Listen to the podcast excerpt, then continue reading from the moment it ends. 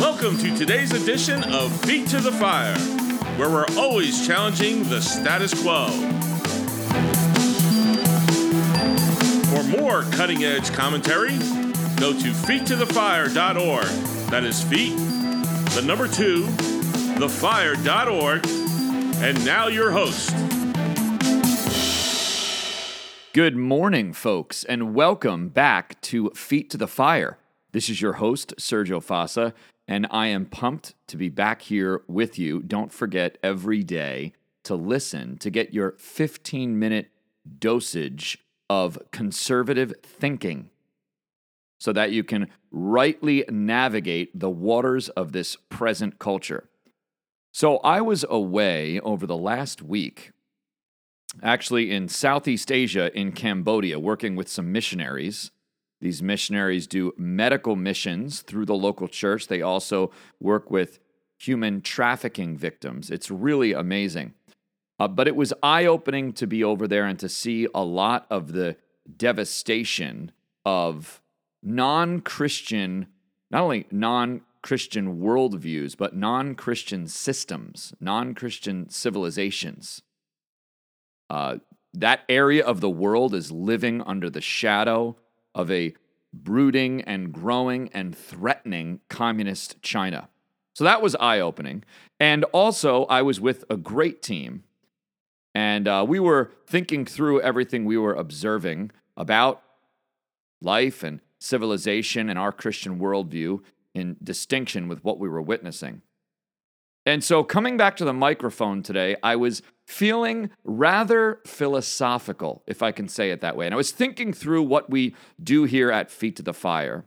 And I wanted to do an episode that I could probably do every day, uh, except for the fact that it might become boring, although maybe it wouldn't be boring for me, maybe for the listener. Every day, I think I could do the same episode. And here's what I want to talk about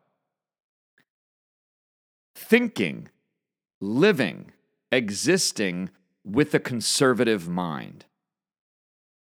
And I'm bringing this up because I think it is a key element that is missing in uh, a Christian worldview, in Western man, in uh, the modern quote unquote so called conservative, the modern patriot, people who, who hold to generally speaking conservative values. I still think we are not processing, thinking, seeing the world through an authentic conservative lens. I don't know if this is making sense, but I'm going to do my best.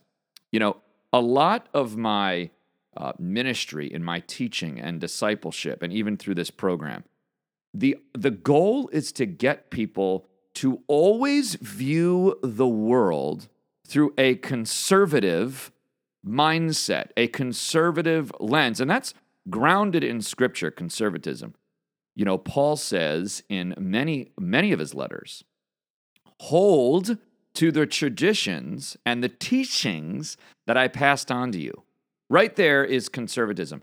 Conservative, conservatism is a biblical worldview. It's a biblical philosophy that we don't quickly jettison or throw away that which was handed down to us from prior generations a framework of thinking and believing that's been handed. We don't throw that away.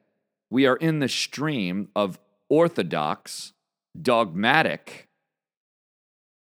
absolute, objective thinking and truth claims grounded in the Bible, handed down to us in a in and and in a in a modern form that we see expressed in civilization.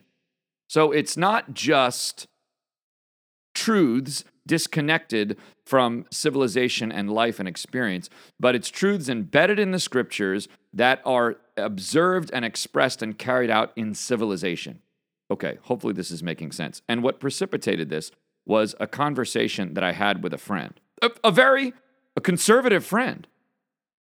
Um, but I noticed as we were discussing things that even this conservative, patriotic Republican friend still does not fully and completely and entirely think with a conservative mind. And let me explain more what I mean by saying that. I make much of my ministry and teaching to help people develop this. I, I work with the college and career students at my church, and I say to them all the time I can't always sit next to you on the couch when you see a news cycle come across your television set when you're watching Fox News. Well, um, if you're watching Fox News, that's gone completely RINO now at this point. Never Trumper. It's the home of the Never Trumpers. So maybe maybe we shouldn't even be watching Fox News. But you know, for lack of a better uh, description in my little story here, Fox News or maybe Newsmax or uh, One America News, which has been kicked off of every every platform. But anyway, I digress. I can always sit next to you when you're watching the news cycle. When I can always sit next to you when you're reading some blog or, you know, scrolling through social media posts and you're seeing the media narrative coming through your screen. I can't always sit with you when you're reading a text assigned in a college course or sit next to you when you're hearing propaganda from a college professor, even, even in a so called Christian or so called conservative institution. And, and in fact, I can't always sit next to you when you're hearing the evolutionary scientist pontificate about evolution or, or the climatologist pontificate about climate science, so called. And in fact, if I tried to go toe to toe on every issue that comes up, every news report, every uh, climate science claim, I, I would lose because, because I'm not trained as a climatologist or I'm not, I'm not, I'm not trained as an anti uh, global warming scientist, or I'm not trained as a creation scientist. I'm not even trained in the world of business to explain all the inner workings of the free market and the tax code. But what I am trained in is a conservative way of thinking, a conservative mindset, the conservative mind. I believe that was a book written by Russell Kirk, which I have on my shelf and I plan to read but haven't yet. But it's a great phrase, the conservative mind. And I want to train people in the conservative mind so that when you are sitting there watching the news, scrolling through social media, reading a, uh, an academic text, sitting in a college classroom, having a conversation as you walk along the road with someone, having a conversation at work, if you have a trained conservative mind, you can immediately wade through the waters of the culture, dissect, decipher, pull apart, see the core arguments, throw away the liberalism, and then rightly assert a conservative way of thinking in that particular debate. You know, so my focus isn't so much the particularities of each and every little debate, but a conservative mind that informs everything. So whatever you come across, you process through, you think through it as a conservative. You come up with conservative conclusions. This maintains a right Christian tradition that we can then carry along in civilization. Guys, we are missing that. So, you know, I couldn't find the quote online. I don't know if I ever will. The late, great Rush Limbaugh used to say it, and I did a quick search. I'll have to look a little bit more. There was a cabinet member, a high ranking executive in Margaret Thatcher's administration in the 80s. Margaret Thatcher was the counterpart of Reagan in the 80s during the uh, conservative revolution in the West. Reagan won the presidency here in 1980. Margaret Thatcher was prime minister in Great Britain at that time, conservative, and they worked very well together. And she had a, as I said, a high executive, Lord something or other. And he was famous for this remark that I'm now paraphrasing because I don't have the direct quote. But he said something to the effect of this, and Rush would say it all the time, and it it is brilliant, and it's something we should always remember and remind each other that any person or institution that does not assertively seek after, pursue a conservative mind, conservatism, does not constantly engage in actively pursuing conservatism. Any person or organization that doesn't do that will inevitably devolve and deconstruct and fall backwards, slide down into liberalism. It's the way of man, humanity, and civilization. If you don't actively pursue conservatism, you will slide into liberalism, whether quickly or incrementally bit by bit, ever so slowly, you will slide in. And so that's what I'm seeing. And I had a conversation, as I said, with a very quote unquote conservative friend. And I'm thinking, this person is not thinking conservative. And so that's why I'm going to say this. Now, I've been beating around the bush quite a bit here, saying what my goal is, what my hope is Well, how do we get there? Or more specifically, what am I talking about? Well, I already mentioned it, but being in Cambodia, I and my team, we were all witnesses to the devastation of non conservative thinking, a culture that's been ravaged by communism, mid 70s, Pol Pot and the Khmer Rouge and the genocide perpetrated against Cambodians. Then, since then, the same prime minister for like 40 years in some sort of socialist democrat republic that is essentially existing as a satellite nation to communist China. And there's there's poverty, there's immorality, there's no infrastructure, and there's human misery. We have to see that as the antithesis to conservatism. And I want to read to you a, a word from a so called thinker or scholar an academe in a text that I'm reading for studies at a Christian, a Christian institution. Southern Baptist Theological Seminary, considered to be one of the most conservative academic institutions right now training pastors. This is a text assigned to be read called the, well, it's by Richard Lints, and I don't know who this guy is, and I have nothing against him. I really have nothing against him. It's not about that.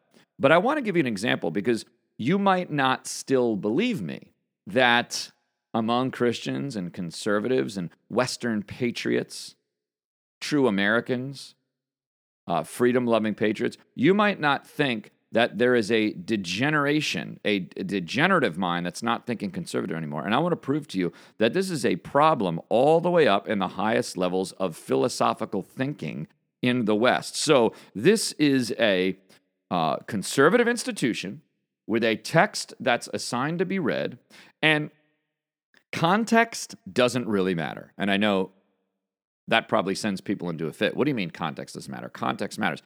Uh, that was one of the arguments this his friend said to me when I raked Al Mohler over the coals very much deserving, by the way. You'd have to go back a year or more to find some of my episodes when I talked about how Al Mohler said in one of his podcasts, well, climate change, um, we know it's settled. Climate change is real. And, you know, I almost happily ripped all my hair out. you know, I almost uh, took a bat and uh, swung it around the room and smashed things. I'm just kidding. My point is, I couldn't believe Al Mohler said this. And this is a, a, a betrayal of the conservative mind. If you're a conservative, you, you never you don't ever give an inch to climate change or feminism. I don't understand that. And so I was explaining this to the friend, and the friend was defending Al Mohler and saying, no, no, Al, Al's conservative. The context matters. Why he said that. I'd like to hear the context. No, it doesn't matter because that's not a conservative mind. If you ever are thinking or saying, well, I hashtag me too, there's some merit in that.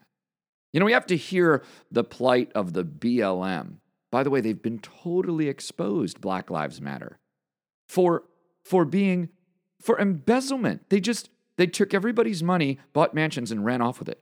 That's the end of the tragic story of BLM. That chapter of human history is closed, and the, the net result is a bunch of community organizers and liars who took people's money and ran off with it.